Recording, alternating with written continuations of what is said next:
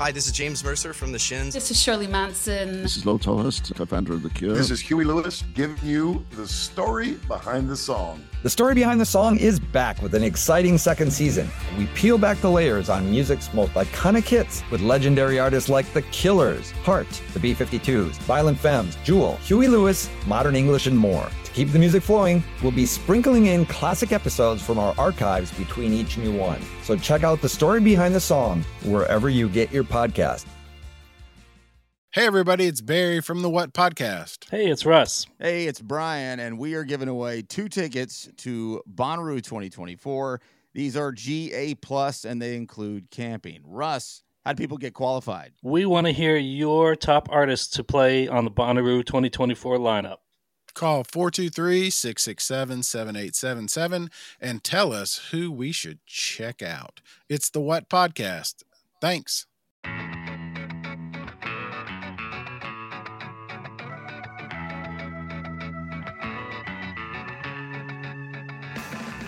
Josh Jerk is most known as the long-haired, screaming frontman of hardcore band School Drugs, but he's got a lot of connections to ska. He played bass for Best of the Worst on one tour, played drums for the recent Awful Waffle reunion set at the Ska Mom Memorial Show, and he even booked that show. Hell, he played one of the metalheads in a parking lot characters in the horror film Uncle Peckerhead. I think at this point we can all agree that Josh is the most ska person on the planet. Aaron, you don't really like hardcore that much, right? I wouldn't say I don't like hardcore. I would just say that I don't. You don't gravitate towards it. I don't gravitate towards it, but sometimes there are bands that I like. Yeah, I really like hardcore. I really like School Drugs.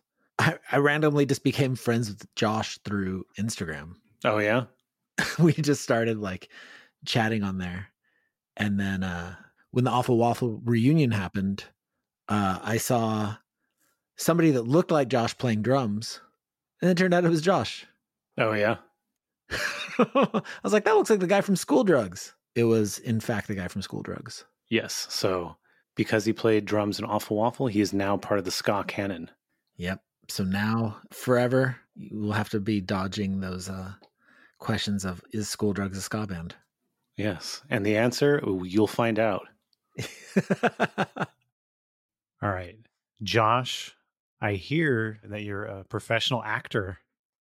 Pro- uh, professional usually means that you got uh you you've worked for money.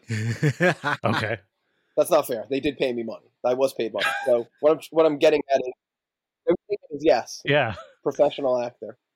So why don't you tell people um the the movie you were in and the role you played?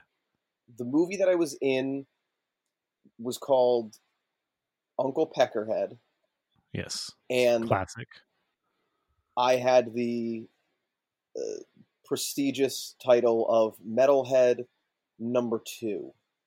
Yes. I was not good so, enough to be Metalhead Number One, apparently. Uh, who is Metalhead Number One? I I wish I could tell you that I remember that kid's name, but I met that kid that day, and, and he was very nice. He was very cool and was friends with Matt, my friend who directed the movie, uh, who I just I realized after we had a little exchange on Twitter, like, oh, duh, I listened to Matt talk about the fucking movie on your thing. That's yeah. We were talking about you. Yes, that was that is true.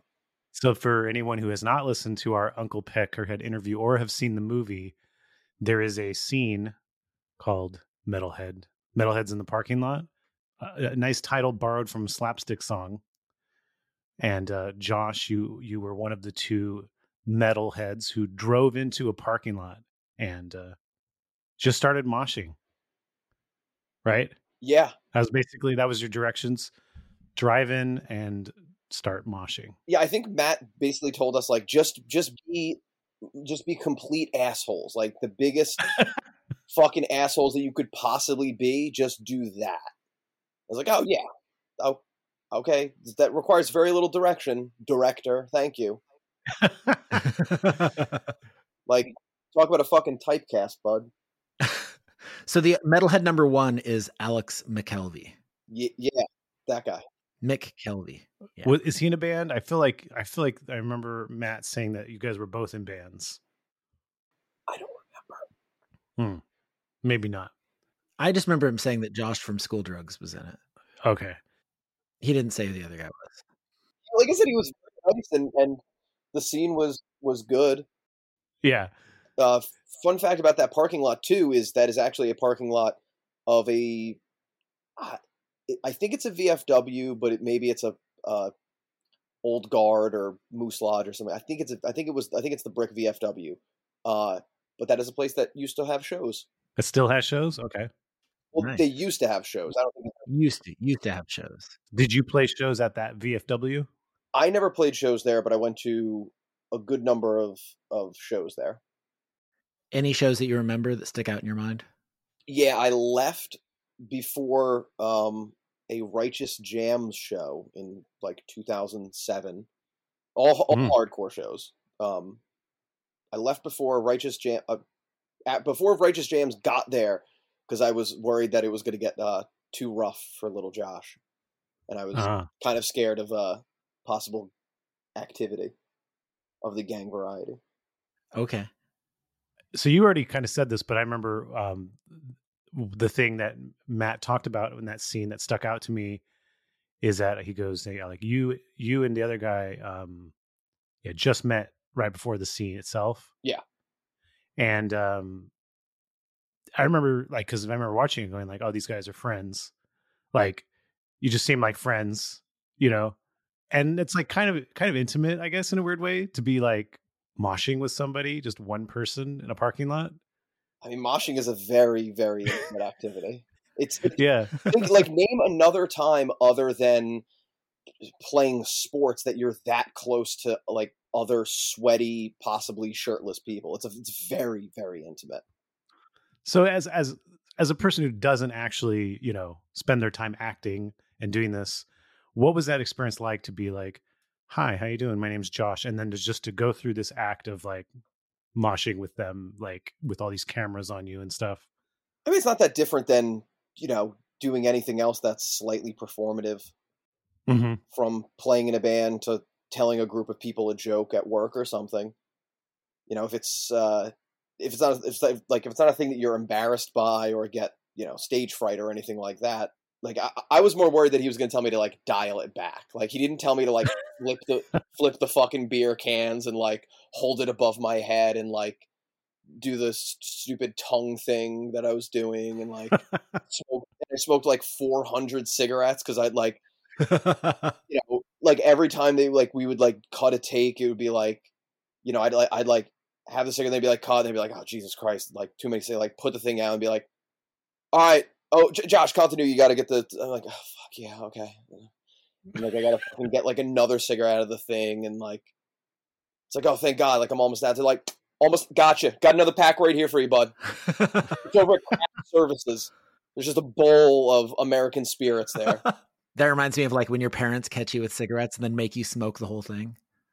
Oh it, yeah, exactly. the, the the other thing about that scene too that. uh that that's fun is afterwards. So like they gave me those clothes to wear. I showed up in, you know, my normal clothes. Not that it was very different from what they gave me, but um, I don't wear a battle vest generally. No, you don't.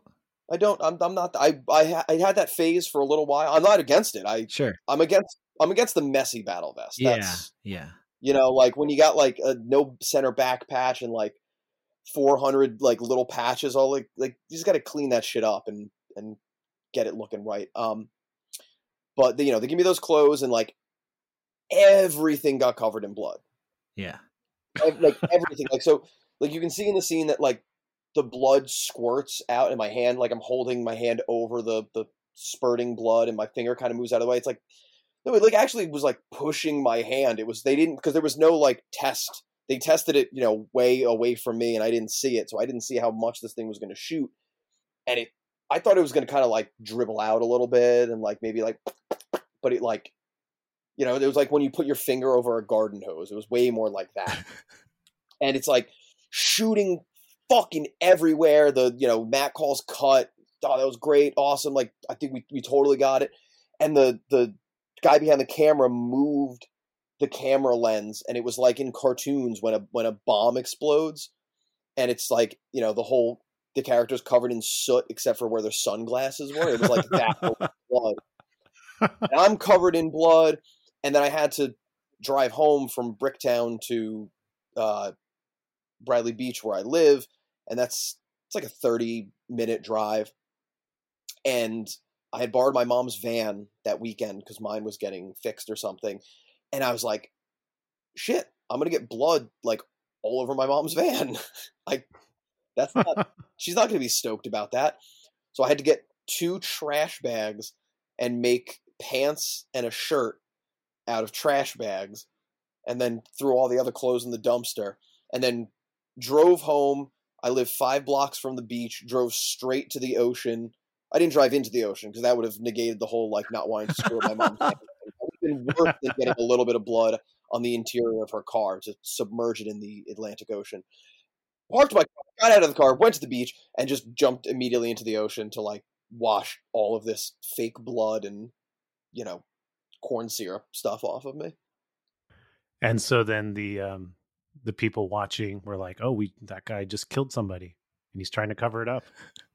I mean, I probably I probably did it right around the same time that you, you would throw a body into the ocean, which is like, yeah, like just before dawn, like like right before yeah. the whole, you know, darkest before the dawn thing, like right around there. So there wasn't really anybody around, but I was thinking like, shit, if I get pulled over, I look crazy, dude. So you you get killed in that scene, right? I well. I mean, I'm not going to give away Uncle Peckerhead two on, on your show. Oh, okay, my bad, my bad. You never, you never know. No. I'm leaving. I'm leaving the window open. Okay. No, I'm I'm pretty I'm pretty fucking dead. and and I'm taking it you were you were a slapstick fan at some point in your life, right? I didn't get the I didn't get the reference. You didn't. didn't it was lost on me. Okay. I didn't I didn't know it. Um, ashamedly, I'll I will admit that. Nice. Wow. Wow. All right. Well, I guess that's the end of the interview then. No. Yeah. Yeah. Get off. Get off. fake, fake star. Did, so there was there like um cast and crew, like showing of the film sort of thing. Yeah. We, I think we did like, I think I didn't go cause I, I think I might've been playing a show or something the day that, that they actually did it. Um, but I think they had it. There's a scene in there where they like, you know, where they're playing like the big gig or they're trying to get on the big gig. And it's, uh, I don't know if they call it House of Independence in the movie, but that that's the name of the actual venue that they filmed it at. I believe they showed it at that venue, which Matt Lawrence's brother, Mike, worked at the venue at the time. And I also worked at the venue at the time. So I also helped out with those scenes that were shot in that movie, just setting up some lighting stuff, you know, make it look like mm. a big, like a big rock show thing, and helping out with like some of that stuff. Yeah, because I was wondering. I mean, obviously you weren't there, but I was wondering how the cast and crew responded to that scene. Because I mean, there's a few memorable scenes, but that's definitely one of them. Yeah, I think that I, I don't, I wasn't there because when they had the um, the Brown scene, I'll call it for anybody that hasn't seen. Like I didn't know that scene was in there. I didn't know that was that was coming, and that totally got me. I was I was on the floor about that. My girlfriend and I watched it both. Like, I hit like I she looked at me. I was like, dude, I had no idea they were gonna do that. Have you ever played any shows with bands that are similar to the uh, crummy band from the movie? What are they called? Something Rising. Yeah. Yeah. The the singer, uh, I think Matt probably mentioned it a thousand times. Um, was his. Uh, I guess it's like P A on the thing. Mm-hmm. I guess that's what you would call him. Um, and he was great in that. He wasn't like, and it's it's funny because he wasn't. He, he's not like that at all. And he was funny in, you know, a completely different way. Uh, so to like hang out with that dude like for a few days and then see him in that role was uh, was was fun. And he was phenomenal. Oh, and then also uh, that scene where they they're they're like. Pulling up to one of the shows, it's like a log cabin. Mm-hmm. That is a venue in Manchester, New Jersey that my mom, well, it's not a venue. It's a venue in the sense that it's like a, a V F W or something like that. Right. Venue for say weddings or parties or things. And then every once in a while you, you know, do shows. Um, that my mom actually booked out. What did your mom book it out for? Or did she, is she just the booking person for it? And that segues perfectly into all kinds of different shows. Yeah. Namely, hardcore, punk, and ska shows. What was the earliest ska show you remember having there? I'm sure there was at least one or two before this, but I believe one of the very first, like, earliest B T M I Jeff Pod shows. Like, I think that first tour that he did with Rick Johnson, mm-hmm. where, where he just yeah. did, like, the, the Jeff Pod thing, uh, one of those shows was at the P L P Log Cabin. Were you at that show? I was. I think that was the ska barbecue, and my non-ska band, The Jerks, played. What do The Jerks sound like? Uh, bad punk band. Very bad punk band. Like, the, like it's a, appropriate for being fourteen or fifteen punk. Right. Totally acceptable for, for being that age. What was Jeff iPod Bomb the Music Industry like for um, anyone listening? I mean, he's kind of come a long way since that. It was literally just him with an iPod, and he would plug his iPod into the, the P A and play guitar and, you know, scream into the microphone and run around. and, that, and that was, and like, that was the first time that I ever saw B T M I. So I just thought that that's what it was. I didn't know that there was a band. I hadn't, I, I don't think I've ever seen him with a band with B T M I before. Right. Well, I think, it, I think it started that way. And then eventually it became a band. Yeah. He did like the one kind of acoustic song, you know, on his computer or whatever, and then put the thing uh, together. But, um, yeah, those shows would be like Awful Waffle would play there all the time. Uh, Hub City Stompers played there a bunch of times. I don't think that Bombtown ever actually played there. So what year does Awful Waffle begin? And and you're, are you in the band when the, when the band begins? Very much no. They're all like probably like four or five years older than me, which, you know, when you're like, maybe like three or four years older than me, but even still, when you're like fourteen and then, you know, the members of the band that you like are like seventeen or eighteen, that's a, that might as well be, you know, fifteen and seventy-three. It's, it's like an inf- it's, it's, it's, you can't conceive of somebody almost being legally aged. Yeah. Uh-huh. Like they could drive. Oh my God. So Were you, so you were a fan? Were you a fan of the band then before you joined? Oh, very much, yeah. Okay, so um, the band starts in like the early, the mid two thousands, as I understand it. Yeah, like two thousand four, two thousand five, I believe. From what I can tell, kind of a big deal in the, that scene in the mid to late two thousands.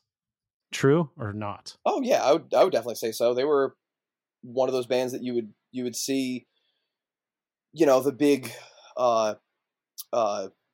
bigger like ska shows come through, like your, you know, Mustard Plugs and the the Real Big Fishes and and what have you, and it would be like, and there's Awful Waffle. I see. And um Cheech and Stiff Stiffy from Best of the Worst.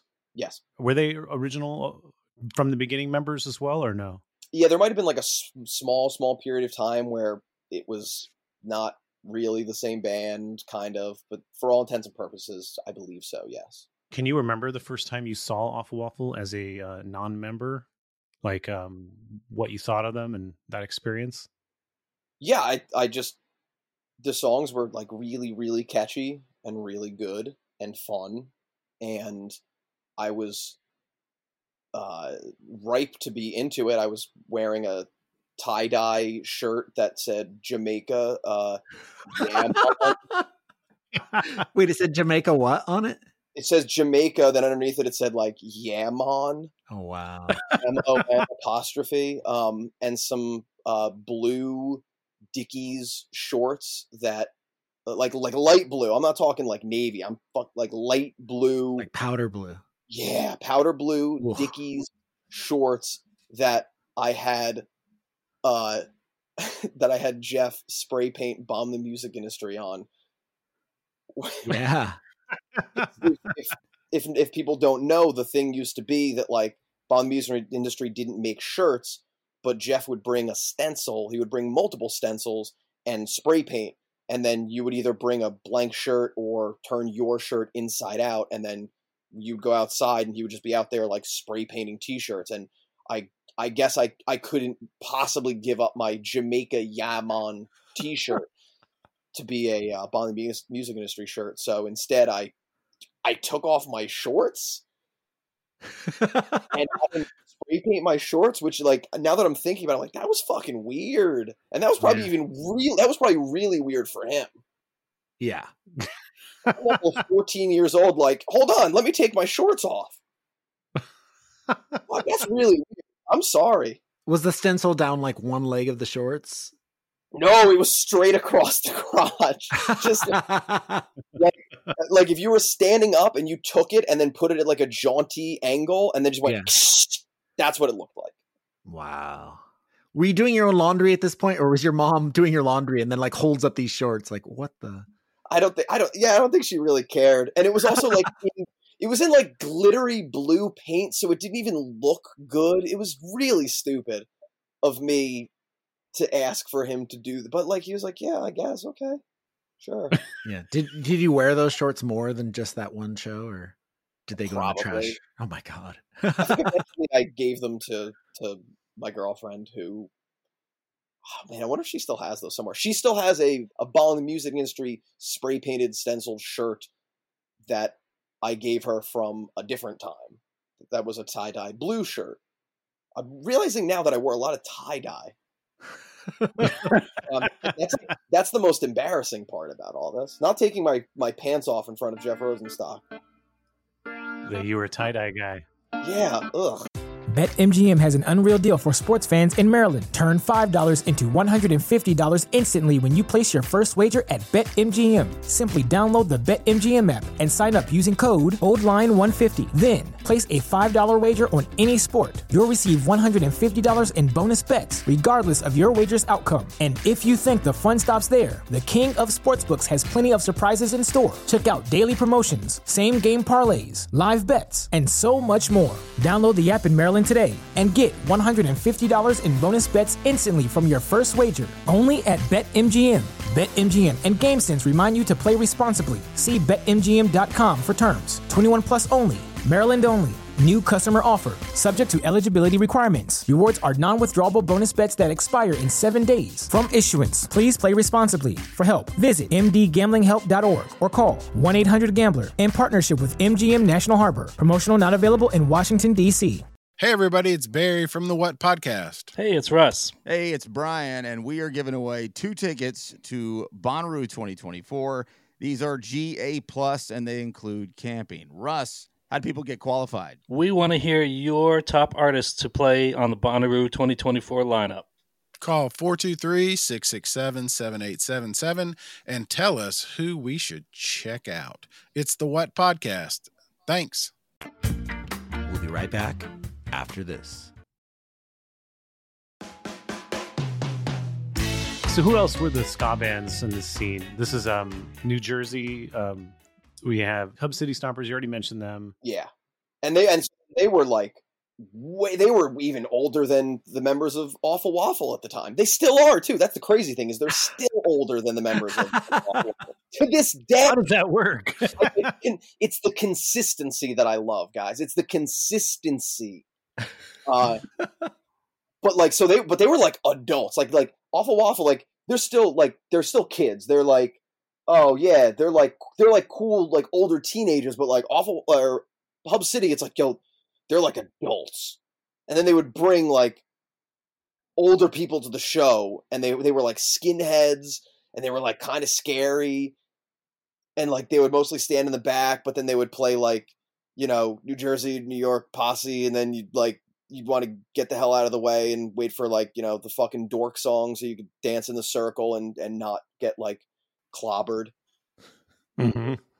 Did you ever get clobbered by skinheads? Mm, I don't think I did, actually. Good.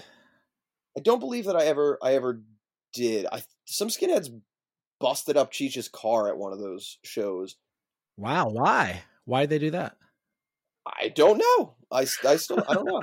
But he was so fucking calm. Like he was, he was so calm and nice that he was borderline being like, you know, like, like, oh man, like I hope they didn't, you know, scuff up their shoes when they did it. Like it was like, it was like borderline that nice. He was so calm and collected and cool the entire time.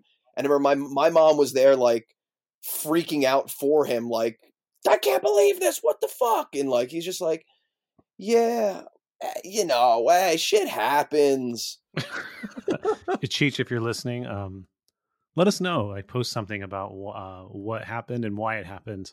We'd love to hear. We'd love to hear that story. So it sounds like your mom was already was always pretty uh, supportive of you playing in punk bands. Oh, definitely. Yeah. And she was she definitely liked the ska shows specifically because she could tolerate them. Mm-hmm. Because it was not a bunch of just screaming and noise. Right. Yeah. Or was it also more tolerable in terms of like the uh, the way the kids behaved compared to the punk or hardcore shows? Mm. From a mom perspective?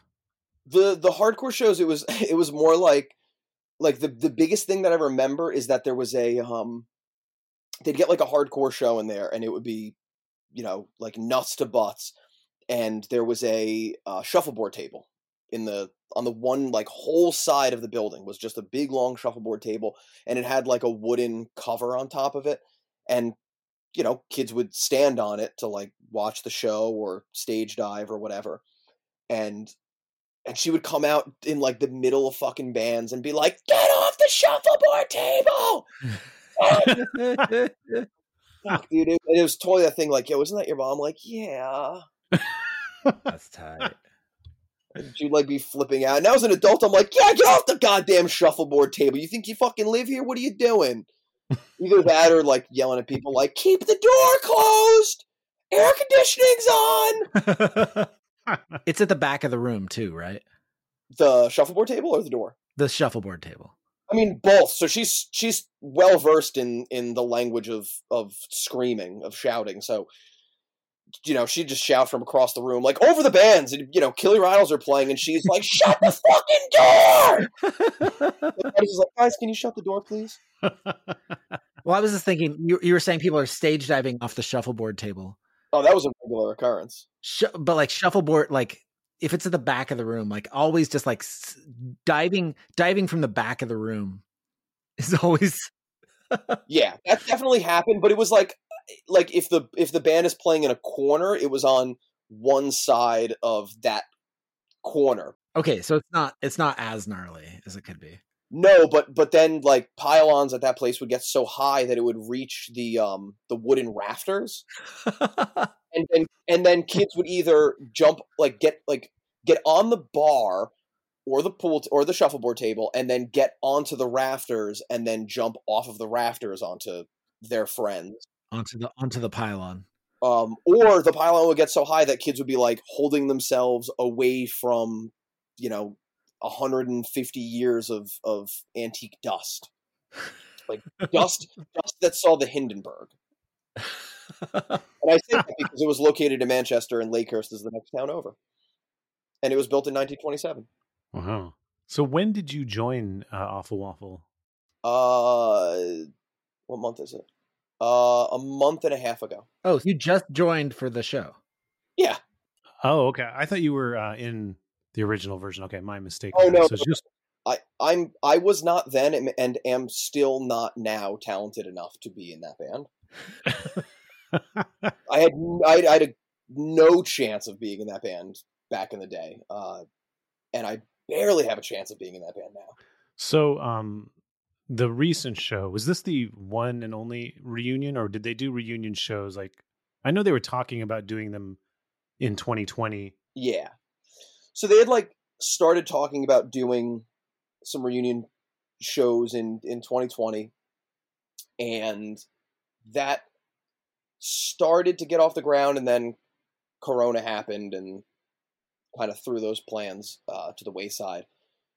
And then, um, unfortunately, Ska Mom passed away, and I wasn't part of the original trying to do the reunion either. That was all Awful Waffle and Jeroni, aka Gravmaster Hash, uh on, you know, if you're on TikTok. Yeah. And um, so I heard about that and I was like, well, we get like, we need to do something. Like we, we should, we need, we need to do something. Like we have to, you know, just that, like when something like that happens and like you need, you feel the need to just do something because you don't know what to do because nobody knows how to deal with, with losing someone. Um, and so we were like, you know, oh, I'm, I'm sure we can throw a, you know, a memorial show or, or a benefit or, or something like that. And first I called Jeroni up and I was like, yo, I know you were trying to do uh, the Awful Waffle reunion like a little while ago. I think this is the only reason to do it. This is like the only reason for them to get to get together again. Yeah. We can do it in the, I guess, most genuine, like, best way possible. We're going to do it at the Log Cabin with bands that Ska Mom's daughter picks and really just have, like, a, a full-on celebration. And he was like, yeah, one hundred percent. And was like, yo, let me get on the phone with, with everybody and, like, you know, get this thing together. So uh, he goes around and he calls people, and I think I talked to Cheech that night too, and and he talked to everybody else, and like, you know, we put it together, and it was like awesome. Like everybody's like into it. This is a good idea. Um, you know, we'll raise some money, give it to Shannon, Sky Mom's daughter, and you know, like we'll get some other bands, and it'll be good. So then I asked Shannon, like, you know, who else do you want to, like, who do you want to play this thing? And she was like, oh, I'd, you know, love to get Hub City Stompers involved. So like, sick. Hit up Hub City Stompers. They're like one hundred percent. Like, we were all, we were on the same page, like, already about to do something. So kind of combined forces here and, like, yeah, let's do it. Um, and like I said, we were going to do it at the, at the Log Cabin, which is just a, you know, floor space. So, like, I called my boss, Jason, who knew Ska Mom from like back in City Gardens days, and he runs Asbury Audio, which is like a audio company um, in Asbury, which is pretty fucking obvious because they're called Asbury Audio. Um, but I called him and I'm like, yo, like I need a P A for this thing. And he's like one hundred percent free, donated, all good. Called to my other boss that runs a, a lighting and staging company. They are not called Lighting, Asbury Lighting and Staging, coincidentally, because that, oh, no. that would be too easy. Then you would know exactly what they do. They're called Legacy Lighting. So at least you know they do lighting. Called them yeah. up, and he, uh, my boss Damien didn't know Ska Mom, but was like, hey, this is like a friend of yours, totally free, like on me, whatever kind of stage and lighting you want, all good. Um, And, you know, my boss, Jason, comes from more like the hardcore world, but that same sense of community is there, whether it's, you know, ska, punk, hardcore, whatever. It's sort of like we've lost one of our own, no matter from what sect they may be. And, and we all help each other out in this, this instance. So Ska Mom, um, Leslie Brown, um, can you tell people a little bit about her and, and why she was so important to that scene? Ska Mom would, was just always there. She, she was a clearly ska, especially, staple. I mean, I, I saw her at plenty of other types of shows. Like Ska Mom had love for ska and punk and... I don't know that I ever saw her in any like hardcore shows, but I wouldn't be surprised if I if I did. And she was just always there with a hug and a smile and genuine interest in how you're doing and how you're feeling and making sure that you're okay. And I I came probably la- like much later to knowing Ska Mom than like say the members of Awful Waffle or, or, or any of, um, those people, um, probably closer to like when I started working at Asbury Lanes, which was in like two thousand eleven. And then, okay. and, and I'd be working, you know, a ton of shows, and she would be there every time. And I worked the snack bar, and like, she would come into the snack bar, and like, we would talk, and she would always tip me really well. And, and I, I knew Shannon, um, but she was always supportive. And from what I've heard from like Cheech and, and Jeroni and, and, and everybody else, like, she was always there to like offer a ride home or bring, you know, Leslie and like all the kids to whatever show they wanted to go to and hang out and make sure everybody got food afterwards and was like taken care of and everybody was safe and got home all right. Mm. So was she known as Ska Mom when, when you were made aware of her? Was she already known as Ska Mom? Oh yeah. Cause like I knew who she was when I like first started going to shows in like two thousand four, two thousand five. Um, I just didn't really hang out with like people outside of like ska shows. Uh, mm-hmm. Cause they lived two towns over, which if you don't have a car, might as well be the other side of the country. Mm-hmm. At fourteen or fifteen years old. Um, or you don't have friends that drive, which I did not. Um, but yeah, so like I, she'd been Ska Mom for forever, for as long as I had been aware of her, which was two thousand four, two thousand five. And I'm sure it was even before that. So you weren't going to, you weren't part of the talks of doing an Awful Waffle uh, reunion in twenty twenty. Was there a reason why you were, Do, you were part of the reunion in the band this time? Did they, was their drummer unable to make it or? Uh, so they have, they had s- some issues with their, their, their old drummer. He was uh persona non grata for undisclosed reasons. Gotcha. Gotcha. And, you know, I'm like, it, like, you know, I set up the group chat with everybody and told them when we're doing the show, who's playing, um, forgot to mention that, like, you know, I hit up Catbite and was like, hey, I'm doing this thing for them. Catbite was extremely generous in donating their time as well to the function.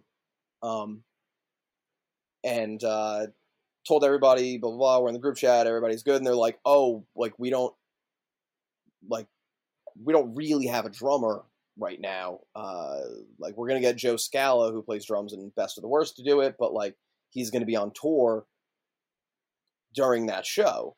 And I was like, ah, shit. Okay. Like, so, you know, like who, so get a drummer. I, okay. Like get a, get a fucking drummer. And I believe it, it had to be Cheech, cause no one else would have probably asked me. uh, and, and so Cheech was like, you know, do you want to play drums and for like the show? And I was like, uh, Cause like I, then I like thought about what the songs were like in my head and I'm like, I was only ever in a ska band once and it was only one tour and it was your ska band, Cheech. And you know, I was fucking awful. I did it for the Best of the Worst and it, and I was horrible. I was fucking atrocious. Is this commentary on your drumming skills or your ska drumming skills? Oh, I played bass in that. Oh, wow. I played bass for a tour with Best of the Worst, and that was a fucking, that that was the worst. That was the worst. It was not the Best of the Worst. No, I mean, they're, they're like, found it, got it, wrap it up. That's it, guys. We're good. Thank you, thank you, thank you. I'll see you guys at the uh, after party.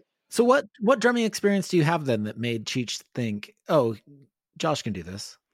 I, I, because I, can play drums. I, I don't know. Like I, I never played in a ska band. I still don't get like ska. Like I'm not a fucking ska drummer. I'm not a ska. Right. Well, I'm probably not a ska anything. I don't know why the fuck you guys are talking to me.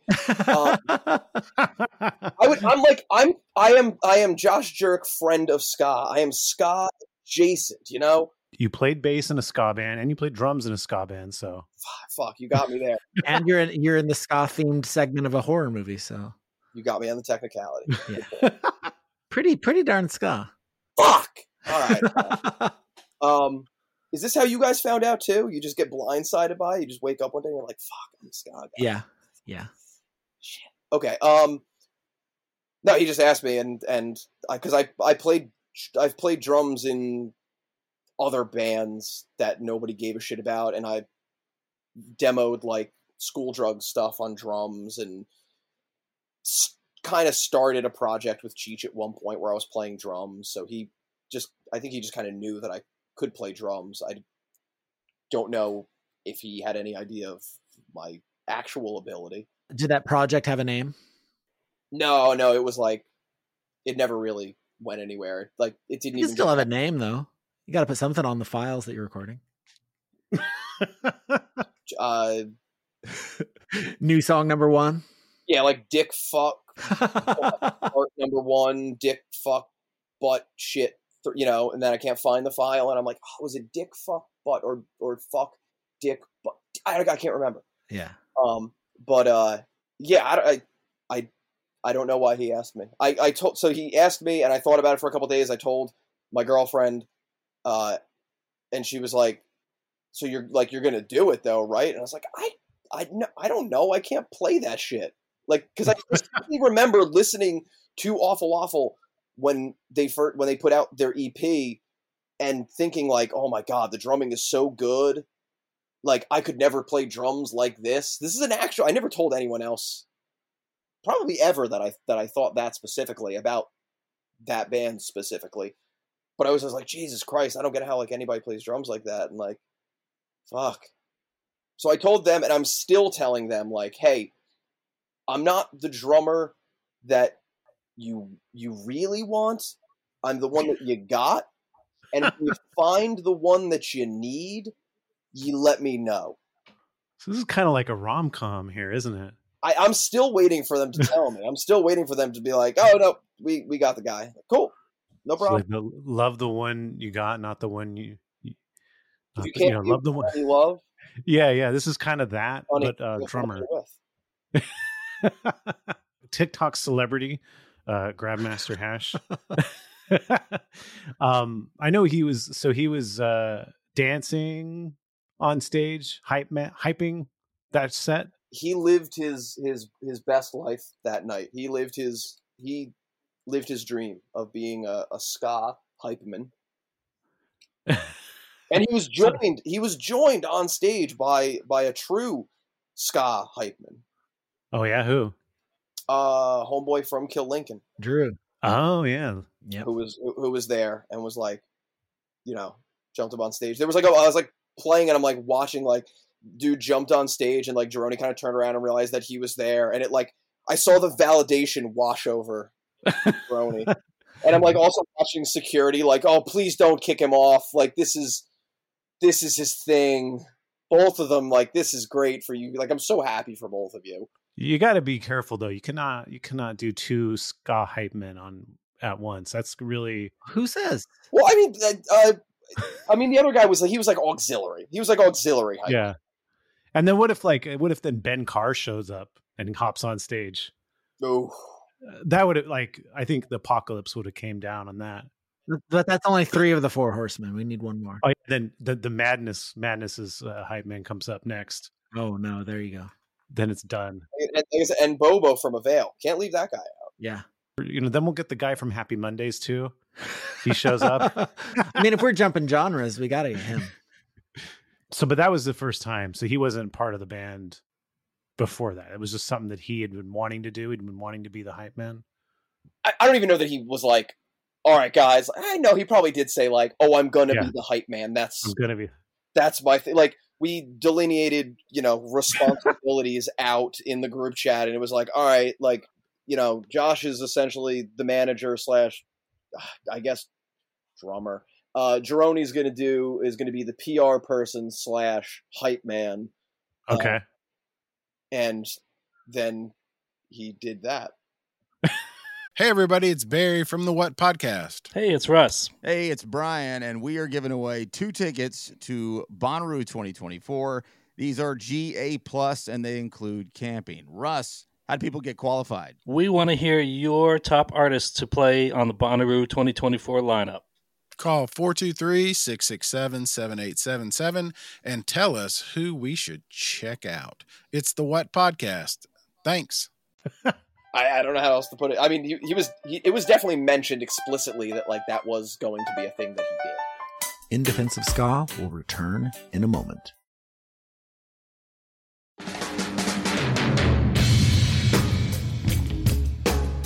Okay, so this show, um, Awful Waffle, Hub City Stompers, Catbite, any other bands on that show? I can't remember off the top of my head. Uh, Sammy Kaye opened with Catbite as his backing band. Okay. Who had been a, a friend of, of Shannon and, and Leslie's for, you know, the same amount of time as any of those other guys. What w- what was the energy like? Was it a um, was it an emotional day, an evening, or was it um, cathartic? What what was it like for everybody? It was, it was like um, it was like a family reunion kind of vibe. Like I didn't I didn't see anybody crying or, or anything. Like I saw more people that like hugging each other and and embracing that haven't seen each other in, you know, fifteen years, fifteen plus years. Like it was that kind of thing. Um, yeah. You know, and especially like Shannon was seeing people that, you know, she hadn't seen in forever. Every, everybody was. Um, and it was a really cool thing to bring everybody back. And I think it's exactly what Leslie would have wanted. Celebration of life kind of thing, right? Yeah, just bring everybody back, you know, especially because of the thing that we would all know each other from, which mm-hmm. would just be, you know, live music in general. There was a, a was there an auction element too, like for that, so that to help increase the fundraising part of it? Yeah, uh, Ch- uh, Cheech and some other people in the band organized uh like a silent auction kind of thing, and yeah. raffled, and like a bunch of the bands donated stuff, and and uh, Bad Time Records donated things, and Catbite donated records, and yes, and I donated uh, I donated a book.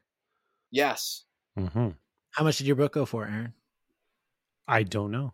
Okay. I wasn't at the auction. Maybe I know, like, I know. It might have been a raffle and not a silent auction. I, I don't know. That was just, that was like a, I have like all of this stuff that I'm dealing with. Like, I love this idea. Involve me in it as little as you can. Yeah. Yeah. I'll show you where the tables are to set it up. And then that's, that's where it ends. Now, was the, was the fundraiser, was there something about, and I could be mixing this up, like getting a bench for her? Yes, that was, so you know, I'd asked Shannon, like, what, like, what, you know, what do you want us to, to do? Like, we're just going to give it, like, we're just going to give you, you do whatever you want with this. Um, and, and she had mentioned that they wanted to get her a bench on, I believe, the Asbury Boardwalk. Okay. Was that Asbury Boardwalk a special place for Leslie? I believe so. Um, definitely more of a of a, a Shannon question, but like I have a lot of memories of seeing her at in Asbury specifically, um, at either the Lanes or Stone Pony or Stone Pony Summer Stage or House of Independence or, or you know, wherever. Mm-hmm. Uh, so aside from like the Log Cabin, um, or like maybe Starland, that that's probably where I would remember seeing her most, and probably the last place that I saw her. I see. So, um, you have a band called School Drugs. I do. And uh, so when did School Drugs start? twenty sixteen. Okay. Great hardcore band. I'm curious. Uh, we've talked about this with different people before. Do you have any, um, thoughts about how you approach screaming or how you prepare to scream? You know, there's an art to screaming. Like, I'm I'm curious your thoughts about that. There's like different levels of, of screaming, different like voices that can only be achieved, I believe, at certain uh, times of like breaking my own voice in. Mm-hmm. Like when we go to record something, I have to do all the, the higher screaming parts first. Because then once I've destroyed my voice, that is when I can slip it into the the lower screaming register.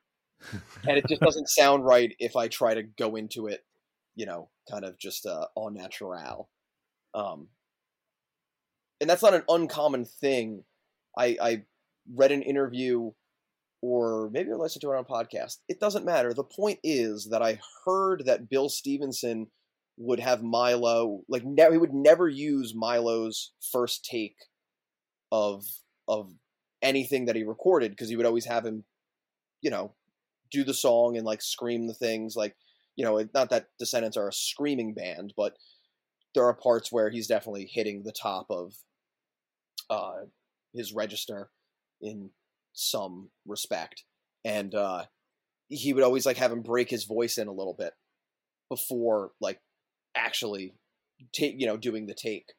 Uh, and that's to- wholly true. There's also like days for me where uh, like our, so our drummer Chris uh, records all of our stuff, and he's been recording stuff for ever, uh, for a very, very long time. He recorded like all the erg stuff. He recorded uh, all the measure stuff. He did, uh, he, he did the Come and Correct demo. uh, Legendary. He did, uh, that, it, it, he's done so much stuff that it is legitimately like difficult. It's like, name a color. I, there's so many of them. I don't know. Uh, banana. That's not a color. Fuck, yellow. Like, there's so much stuff that it's hard to name like one thing that he's he's done. But there are days where like I'll, you know, we'll like mix and do other stuff, and then I'll be like, all right, we'll do vocals tomorrow, pending that my voice sounds good. There's some days that it just doesn't sound good. Like the scream just isn't there. I don't know, you know, what I did differently the night or the day before, uh, but it just doesn't sound right. Mm-hmm. It doesn't sound good. It doesn't break up correctly, because that's that's like, it's like screaming is like, you know, God, this is going to sound so stupid. I just said this to myself in my head, and now I'm going to say it out loud, and it's going to be even worse. Let's hear it. Screaming is, it's like a high thought, man. This is like, it's like a total high thought. It's like screaming is like, screaming is like distortion for your for your vocals. Yeah. Mm-hmm. Which I don't disagree with, but I hate that I said that. Um, I'm glad you don't disagree with yourself. I don't. Uh, it's a side effect of always being right. Um, but yeah, no, it, like some, and then just some days, like the the your your voice, it doesn't break up correctly. Whether it's, you know, too much phlegm or you have allergies or whatever the fuck it is, like it just doesn't break up correctly. Um, but to answer your actual question, um, sometimes I'll have a nice herbal tea, mm. lemon and uh, and honey. Now, is that more for recovery, or is that more for getting ready? I mean, I will, I'll, yeah, I will legitimately do that for for both. Yeah, both before and after, to um, if I remember to to try to like recover it a little bit. Mm-hmm. But I, I also I, I don't ever. I don't ever like just go, which I, I think just going into it is a fucking stupid idea for a lot of reasons. One, you're way, I think you're way more likely to blow your voice out instantly, not warming up and just going like right into it. Mm-hmm. Kind of like, you know, like, you know, never exercising and trying to sprint one day is a terrible idea. I feel like, yeah. Yeah. um, so I, I try to just get some like vocal warm-ups, which usually consist of going as high as I can sing a note all the way down, like sliding that all the way down to like the lowest that I can get, and then making a lot of really horrendous retching kind of like type sounds and things of that nature. I don't want to blow your listeners' ears out by making the actual sounds that I make, but um, I generally do that wherever I happen to be standing. I'm not really like a hide away and do it person. Because it also takes away some of that, like, if if you're ever at all nervous about, like, doing the actual thing that you're going to do in front of people, if you do the thing that you look really silly doing in front of a bunch of people, then doing the other thing is going to be easy. What about for, like, a live show situation? Do you warm up? And Oh, yeah, all of that pertained to live setting. Okay. But do you just warm up in front of everybody? yeah, I don't give a shit. There's not usually a place in a basement to go, you know, like check into the green room and, and take a, take a couple minutes for yourself and turn the, uh, you know, humidifier on. Yeah. Like, hi, is there a place to plug my humidifier in next to the basement toilet? No? Oh, that's going to be a problem. Mm. Mm, yeah. Sorry. Right now seems like a time where um, hardcore is having, I'm not sure exactly what I call it, but some kind of moment where there's a lot of great new, like, indie bands, but there's also some of these bands that are good and they're also catching a little bit more mainstream-ish attention. Like Turnstile is a good example. They were on The Tonight Show, I think. Yeah. I, I think most anything that is getting like really big mainstream attention, I, I feel like is a, you know, rising tide raises all ships kind of thing because yeah. of Turnstile. Yeah, yeah. Which I don't think is a bad thing at all. No, it, it helps that Turnstile's a good band too. Oh, one hundred percent. Turnstile fucking rules. I love that. It's great. When the band that's getting the mainstream attention is good, that's a, I think that's a big plus, because then if, if they're not yeah. good, then people are like, psh, forget it. And they're not, they're not going to give the little bands a chance. I think it's also good how much some people hate it. Yeah, like no, that's that's like I think that's legitimately uh, a a good thing. Like I read in in a, a book by Paula Scher, who's a, a graphic designer, um, where she was saying that, you know, when when new design trends come along, like, you know, specifically in her case in the world of graphic design, when new de- design trends come along and and people vehemently are against it, you know, like this is this is destructive to the moral fabric of graphic design, this is ruining a perfectly good rendition of Don Giovanni, um that's for anybody that's seen Dirty Work, uh like y- you should pay attention to whatever it is that they're getting so upset about, because it's probably good. mm. Yeah. Like there's a reason that, that it's, it's being, it's disruptive and people are so polarized by it. And I, and Turnstile is the perfect example of that exact thing, where like, you know, the, the, the sort of ideas that like old heads like fucking hate it. Can't stand it. This, yeah. Like, don't, they do, they don't get it. They don't want to get it.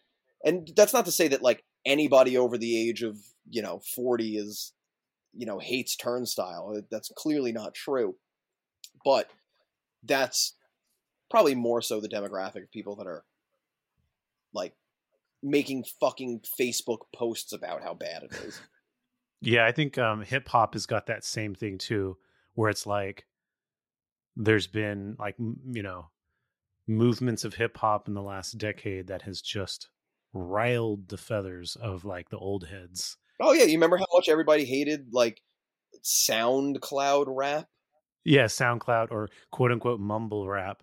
But it's like some of that's really good if you just like get over yourself for a second. And the funny thing about that too is I'm like, okay, you don't like the rapper. What about the producer? Like what about the person that, you know, made all the beats and all the other stuff that isn't the guy that is saying, you know, the words to the song, the guy that's like actually orchestrating how those notes are going to sound once he puts it through auto-tune. Like what about that? There's like yeah. there's more to this than just the one thing, which I guess in that world, which I'm not super familiar with, is very heavily based on the M C. So it's like, well, you know, it's all about the M C. I don't like the M C, but you know, to me, I'm like, I care more about Doctor Dre as a producer than I do as a rapper.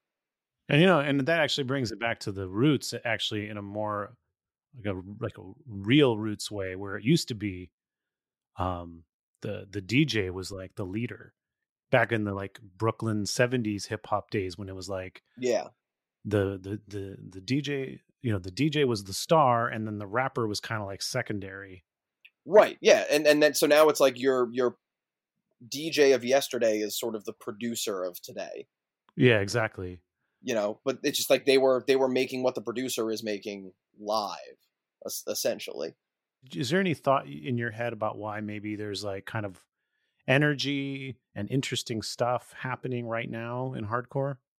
Kids like fast music. Kids just like fast. They want, they, they just want music to be fast and loud. That has always been true. It will forever be true. It will never not be true. Mm-hmm. And especially when there is something that is so easily accessible in both its, its sound, uh, and its presentation, especially to a modern audience, it is quite obvious that that kids are going to be and get into this thing. It's it's presented in, in such a way that is so easily accessible. You, you know, again, like sonically, it is. There's there's something in Turnstile specifically, and a lot of the bands that are coming up, sort of a, a, around them, that is. There's something for kind of everybody in it, I guess. Well, are there bands that you are particularly fond of happening, you know, like kind of, you know, in the, within the last four or five years? Yeah. I'm, I, again, this is a, this is a name, a name, a color go um, situation. Cause I'm just like, I, now, like you said that, and I can only think of ska core bands that I, that I'm okay. At the moment. What are you into in ska core? Well, hold on. I got, I got to at least name like fucking hardcore band for like the two people that are, you know, hardcore fans that that are going to uh that are also friends with me that are going to listen to this and be like, yeah, you better better name their bands. uh Wet Specimens, who is uh our, you know, band that we're friends with, um but uh and we did like a, a weekend with them semi recently. um Are great. They're kind of in that like D beat sort of uh, raw punk sort of sound, uh, as, as it were. But ska, ska on the other hand, yeah. Now, what do you think of the? What do you? I want to ask you. What do you think of the Armed? I'm not. Is that a? That's a band. That's a, that's a hardcore band. I am not familiar. Um, their album, Hyperpop. Uh. Hyper pop? No, no, no. It's like, what is it called? Pop? Is it just called Pop? Oh, look. It's um. The production's very unusual. Ultra pop. Ultra pop. I was close. Ultra pop. It has like it sounds like it's uh, layers of sounds, kind of almost to the point of like it's sounding overly compressed. Is that how? Would you agree with that, Adam? Yeah, I mean, it's it, I I like the band, but I feel like it's it's a. It's really hard to listen to. Now I've seen, um, I've seen footage of them play and I thought it was amazing, but something about the production is both fascinating mm-hmm. and, you know, v- very creative, but I could, yeah, kind of, I just can't quite vibe with the way they chose to record their record. I like anybody. I mean, I, I, I like not, I'm not gonna say that I like anybody or anything that is like different, but, um, I, I appreciate anybody that's willing to do something different within the confines of hardcore or hardcore punk. Well, they're definitely, I mean, they're definitely unique. They also, um, they did a whole thing too, where they got like really jacked and got super into weightlifting. And that was like part of their um, process of like either recording or building up to its release. And that was part of the, is that like a bit though? Is it like a bit? Is it like a joke? No, it was like, I think it was like to focus them basically like, hey, let's all get super jacked. Yeah. Yeah. It was a real thing they got into. And I think they, it was thematically relevant to the record and they used it as part of their release gimmick, but it was like a gimmick, but also like real, like this is what we were doing. I'm liking this lesson. Um, If, if, if it was a joke, if it was like, it just, it, for some reason that reminds me of when I was on that Best of the Worst tour, some fucking genius in Detroit decided to book like a full-on beat-down hardcore show before the ska show, mm. before, the, mm. before the Best of the Worst Stuck Lucky tour fucking rolled in that bitch. Always a good move. They yeah, they had like a full on, like I I think the one band was Left Behind. Who, who it's like what the kids would now deem deathcore, but back in the day we just called it metalcore, mm-hmm. that kind mm-hmm. of shit. Um, and it, and I remember we like we rolled up and we had, you know, I also have to I have to paint the picture of what touring it with the Best of the Worst was. It was a small trailer, and then I believe it was Jay's S U V. It wasn't even a fucking van. It was an S U V. So there was two seats, a fucking bench seat, and then another kind of bench seat, but like in an S U V. So there was fucking one, two, three, four, five. There was seven of us. So there were three people in the fucking middle bench seat, and then two people in the back, and then, you know, driver, passenger, always. And it was maybe one of the first times I like ever like went out into the world that wasn't, you know, just on the East Coast kind of tour. So to me, I'm like, oh, this is just what this is like. Okay, great. Uh, looking back now, I'm like, oh, I would, I, I would fucking murder everybody. Absolutely no way I would be able to have anybody breathe directly into my fucking open mouth like that. No, couldn't do it. I could not do it now. But we rolled up to the show, and there were leg- legitimately one of the bands that was opening, that was playing the first show, were fucking, had their like van all opened up, and they were standing in the parking lot lifting weights. And not just like a couple like girls, like they had full fucking like barbells, and they're lifting weights in the parking lot. And, and like, you know, we started like clowning on them in the car. Like one of us was like, look at these fucking nerds. Holy shit, look at these fucking assholes. And then one of us was like, guys, the windows are open. We were just like, oh, oh shit. We had like, we didn't realize, we were just like all fucking clowning on these dudes, and, and the windows were wide open. You're like, we're jocks. And then, uh oh. Yeah, it, dude, it was, it was total, fo- it was the epitome of football team marching band. It was, it was, it's never been displayed more prominently than, than right then and there. So then, you know, we're standing around, we have nothing else to do because we're in downtown, slightly suburban Detroit, other than eat the worst pizza I've ever had in my entire fucking life. Um, we had nothing else to do. So we're like watching the hardcore show beforehand. And I remember one of the bands was, was playing, and the in between songs, the singer was like, yo, I heard there's a fucking ska show after this shit tonight. We gotta get out of here, but that's too bad because I love ska. Oh, that's very nice. That's of so nice of him. Wow. And, and it was, you know, like this song's called, you know, Slaughtering the Innocent, dun, dun, dun, which, which honestly, if those kids had stayed, they probably would have been at least slightly into the Best of the Worst, because it's like, oh, for sure. Hey everybody, it's Barry from The What Podcast. Hey, it's Russ. Hey, it's Brian, and we are giving away two tickets to Bonnaroo twenty twenty-four. These are G A plus, and they include camping. Russ, how do people get qualified? We want to hear your top artists to play on the Bonnaroo twenty twenty-four lineup. Call four two three, six six seven, seven eight seven seven and tell us who we should check out. It's The What Podcast. Thanks. You know, they had, it's like the same thing. It's just, you know, our fast, their fast part goes, and your fast part goes, it's, you know, it's just, it's on the up and you're on the down. That's all yeah. it is. This next song is called I Love Ska. It's my very favorite genre. We'll be right back after this.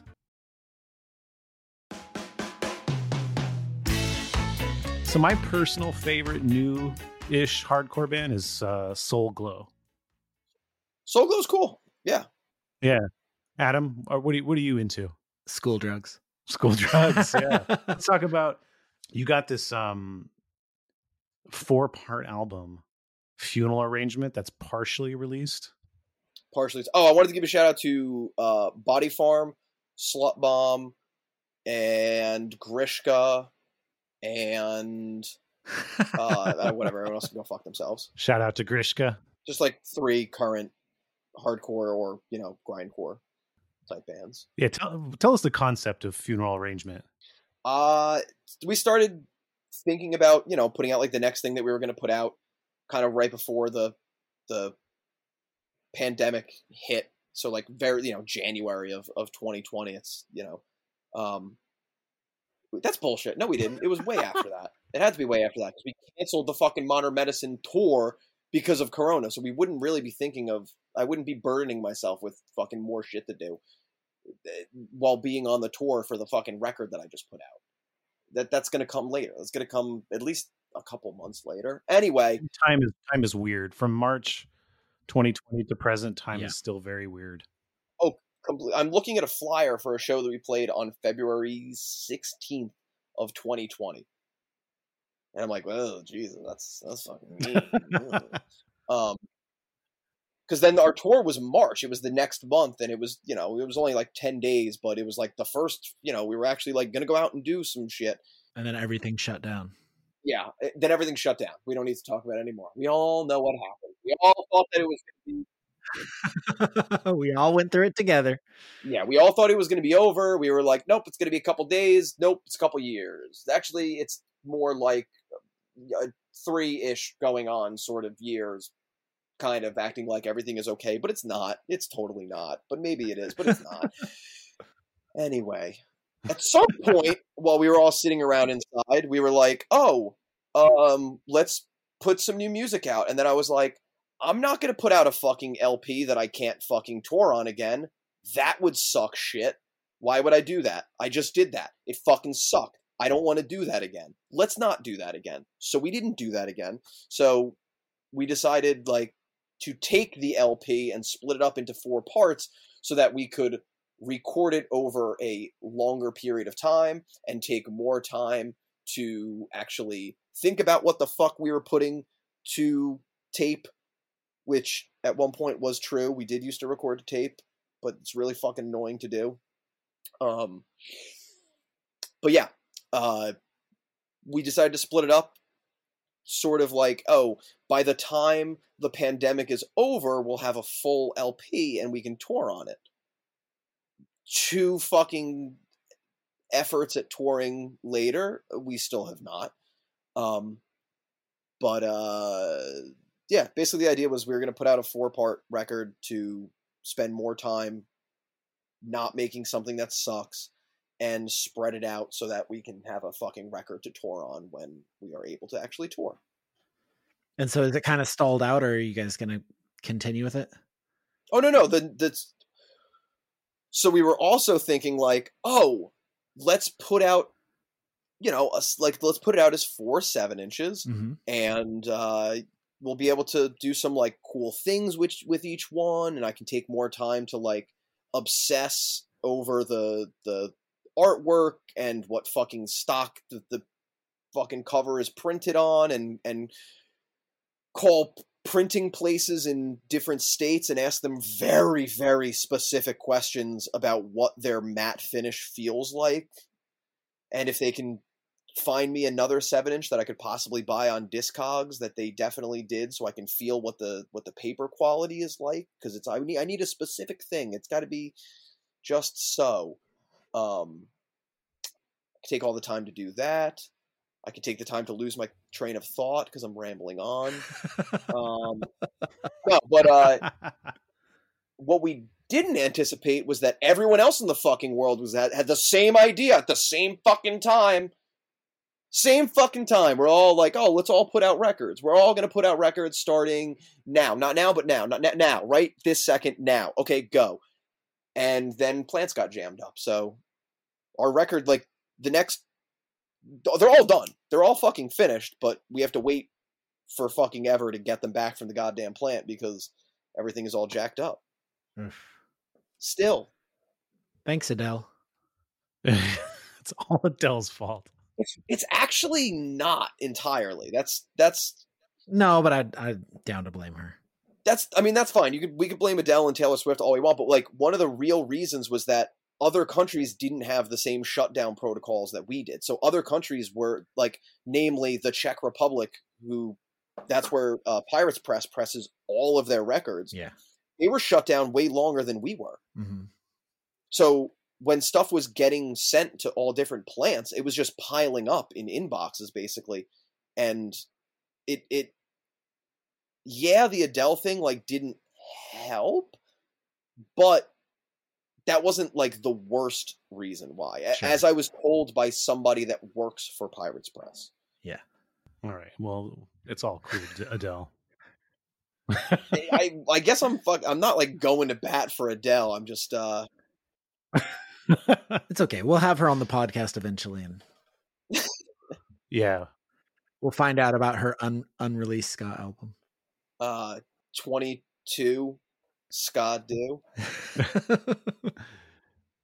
It's probably no for her. It's probably, um, so her first record was twenty-one. So it's probably like seventeen. That's the unreleased ska record. Oh, it would. Yeah. Cause it would have to be beforehand. Which might track, because if it was like fifteen, sixteen, seventeen, it's like, oh yeah, it's, you know, like you always hear about actors and, you know, they had a ska band like back in the day. Yeah. You've been, you've been kind of vocal about this. So I want to ask, um, you, you started going to therapy uh, last year, right? I did. Uh, are, are, do you want to talk up a little bit about what led you to that and why you made that decision? Yeah, I was, I realized one day that you need to get up off the couch every once in a while. You have to actually live your life. You can't just, you know, stare at the same fucking three things that you've watched on YouTube. Like I can, I can only watch the, you know, this fucking three hour review of Breath of the Wild so many times. No, I, I, just, I was like every day I was getting up and going from bed to the couch, then couch to bed, then bed to the couch, then couch to bed. And just like felt like complete fucking garbage all the time. I was always, I was always, fucked up and sad and miserable and felt like the world hated me and everyone's laughing at me and I'm a fucking pile of shit and I'm and everything I make is fucking garbage and this and that and this and that. And at some point I had a moment of clarity and was like, that's not that's not how you sh- that's not okay. You don't or you don't need to live like that. That's you can do something about this. And I should have done it a long time ago. I, I let it go way fucking longer than I ever, ever, ever should have. I let it go well past, uh, like for me, the, the depression, like it's up and down, it ebbs and flows. And it's, when it's at its, when it's low, it's really, really low. It's, it's that it's like, you know, kind of catatonic, not barely, just, just barely existing. Like, only eating food and drinking water to sustain my own miserable existence, maybe another twenty-four hours, and then repeating that process over and over and over again. Um, so, and then like, you know, and then maybe it'll come up eventually, but like in those moments when it was that low, I, I should have been seeing somebody, um, for years, for years and years and years. This is, this has been going on since I was, probably since I like was out of high school, like probably really started like eighteen, nineteen. I, you know, maybe when the, I realized that the, the crushing weight of the world is a real and tangible thing. Um, yeah, I decided one day like, oh, I, I should do something about this. So I did, I called and made an appointment to go see a therapist, and it was wildly simple. It was very, very easy. It was not a scary thing to do, to like call someone and, and, you know, I didn't think I called them. I think I'd made the appointment online. And then, then my therapist texted me, and I text with my therapist. Um, when we have, mm. you know, like, can we, you know, switch this to earlier or later or whatever the, the case may be. Um, hey, copay went through, you know, whatever. Um, but uh, I didn't go for the longest time, probably more out of laziness than anything else, because I thought the I thought it was going to be a difficult thing to start. I thought it was like I thought the barrier of entry was so much higher. I, I was sure that it was going to be difficult to to find someone first and foremost, and someone that's going to accept my insurance, and someone that's going to, you know, vibe with me specifically, because I'm such a unique little whatever. Uh, Um, I just, I really thought it was going to be this daunting thing. And then I just went on my insurance's website and it was like, here's a list of people. Oh, by the way, there's one, you know, a few minutes away from your fucking house. You can walk there. And I was like, that's a crazy concept. I'm curious is like, um, did you make the step when you were like, you know, at your lowest and you're like, I can't take it anymore? Or was it when you kind of pulled out of it a little bit and you had a little bit of clarity, like, oh, the way I was just feeling yesterday, uh, I don't want to feel that way anymore. So now that I'm feeling a little better, I can put the energy towards doing it. It was, it was at the lowest, and it was probably mostly due to my girlfriend, uh, who I met because of ska shows, may I add, um, uh, telling, it's probably from her telling me like, yo, you should go talk to somebody. Like you, you should, you got to do something about this. Like, just go on the website, dude. Like, go look it up.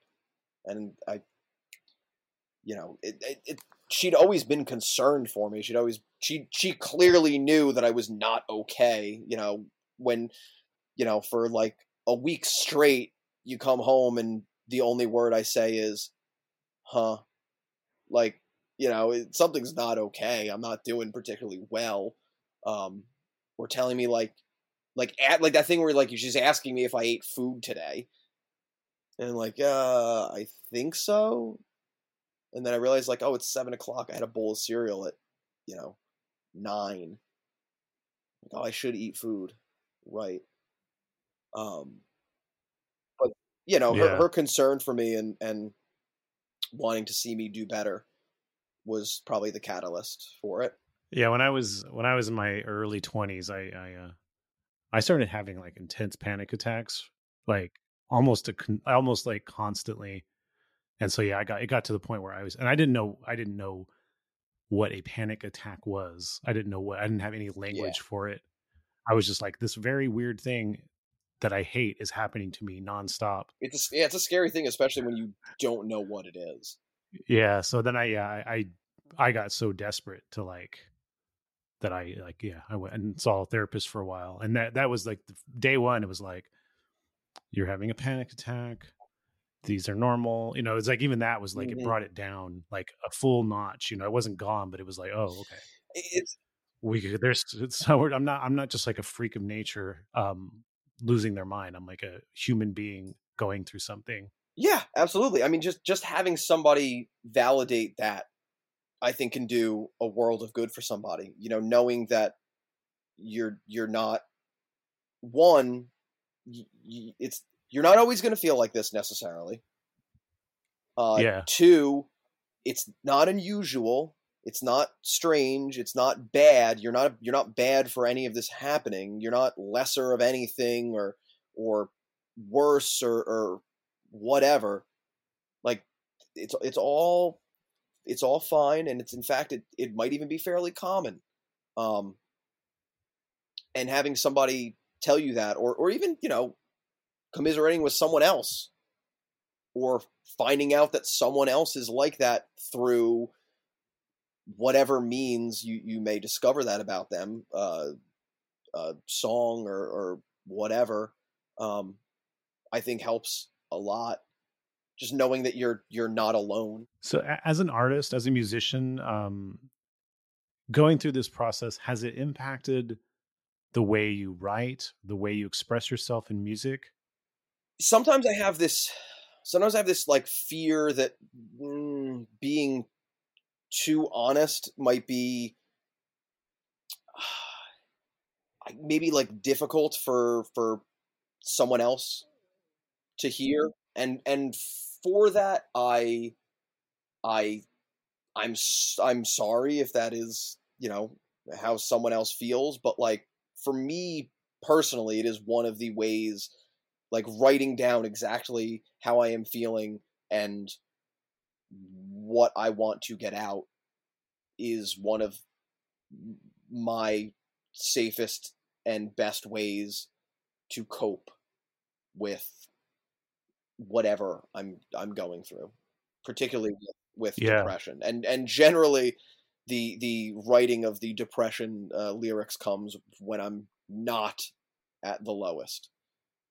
Because that idea, that fucking whole thing, like, uh, tortured artist, I can only do this when I'm when I'm like real low. Like, yeah, yeah, I can't do fucking anything when I'm down there. It's great for you, dude. I'm fucking stoked that you can sit in a fucking coffee shop, wear a beret, and and write your heart out and be sad the whole time. That's fucking awesome, dude.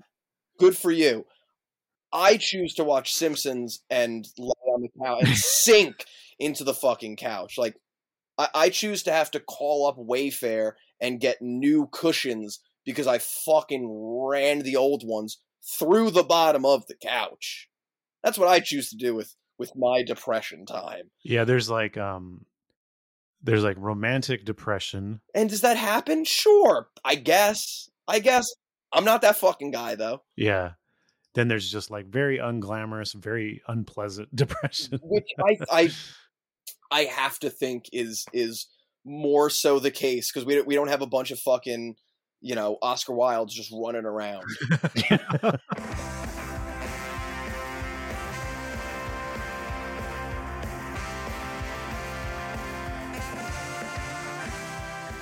Thank you so much for listening to In Defense of Ska. If you've enjoyed this episode, please like and subscribe to the podcast wherever you normally stream or download episodes. If you haven't already, grab a copy of my book, In Defense of Ska, available at clash books dot com.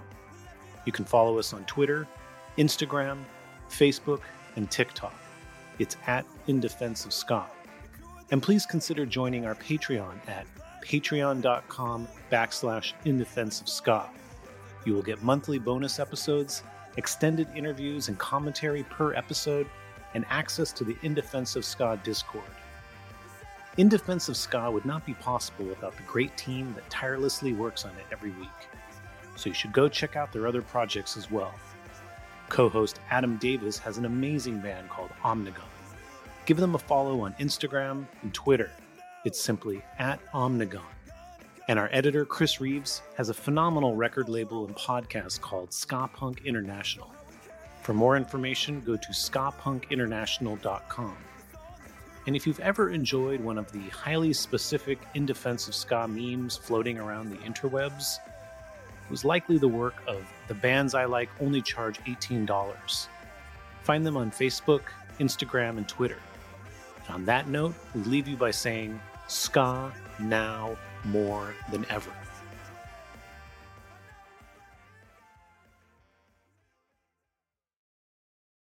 BetMGM has an unreal deal for sports fans in Maryland. Turn five dollars into one hundred fifty dollars instantly when you place your first wager at BetMGM. Simply download the BetMGM app and sign up using code old line one fifty. Then, place a five dollar wager on any sport. You'll receive one hundred fifty dollars in bonus bets regardless of your wager's outcome. And if you think the fun stops there, the King of Sportsbooks has plenty of surprises in store. Check out daily promotions, same game parlays, live bets, and so much more. Download the app in Maryland today and get one hundred fifty dollars in bonus bets instantly from your first wager, only at BetMGM. BetMGM and GameSense remind you to play responsibly. See bet M G M dot com for terms. twenty-one plus only. Maryland only. New customer offer. Subject to eligibility requirements. Rewards are non-withdrawable bonus bets that expire in seven days. From issuance, please play responsibly. For help, visit m d gambling help dot org or call one eight hundred gambler in partnership with M G M National Harbor. Promotional not available in Washington, D C Hey, everybody, it's Barry from The What Podcast. Hey, it's Russ. Hey, it's Brian, and we are giving away two tickets to Bonnaroo twenty twenty-four. These are G A plus, and they include camping. Russ, how'd people get qualified? We want to hear your top artists to play on the Bonnaroo twenty twenty-four lineup. Call four two three, six six seven, seven eight seven seven and tell us who we should check out. It's The What Podcast. Thanks.